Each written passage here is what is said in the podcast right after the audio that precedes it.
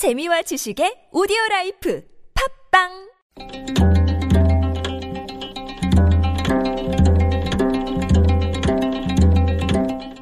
한문학자 장유승의 길에서 만난 고전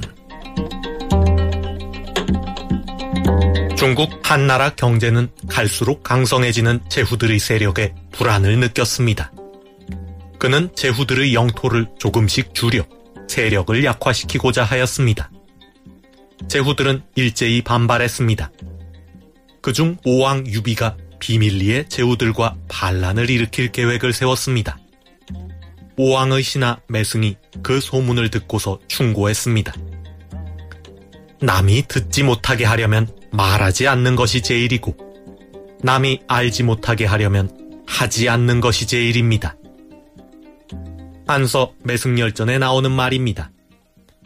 아무리 비밀리에 반란을 모의해도 결국은 들키고 말 것이니 애초에 반란을 일으킬 생각 따위는 하지 않는 것이 좋다는 말입니다.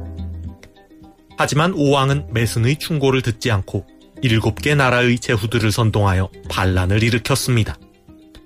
이것을 5초 7국의 난이라고 합니다. 5초 7국의 난은 결국 실패로 돌아갔고 오왕은 오랑캐 땅으로 달아났다가 죽음을 당하고 말았습니다. 아무리 입을 조심해도 말은 새어나가기 마련입니다. 남이 듣지 못하게 하려면 말하지 않는 것이 제일입니다. 아무리 행동을 조심해도 소문은 퍼지기 마련입니다. 남이 알지 못하게 하려면 하지 않는 것이 제일입니다. 이미 말을 꺼내고 이미 행동으로 옮긴 뒤에는 후회해도 늦습니다. 박 전 대통령이 피의자 신분으로 검찰에 출석해 성실히 조사에 임하겠다고 밝혔습니다. 남이 듣지 못하게 하려면 말하지 않는 것이 제일이고 남이 알지 못하게 하려면 하지 않는 것이 제일이라고 하였습니다. 성실히 조사에 임하는 것도 좋지만 애당초 조사받을 짓을 하지 않았다면 더욱 좋았을 것입니다.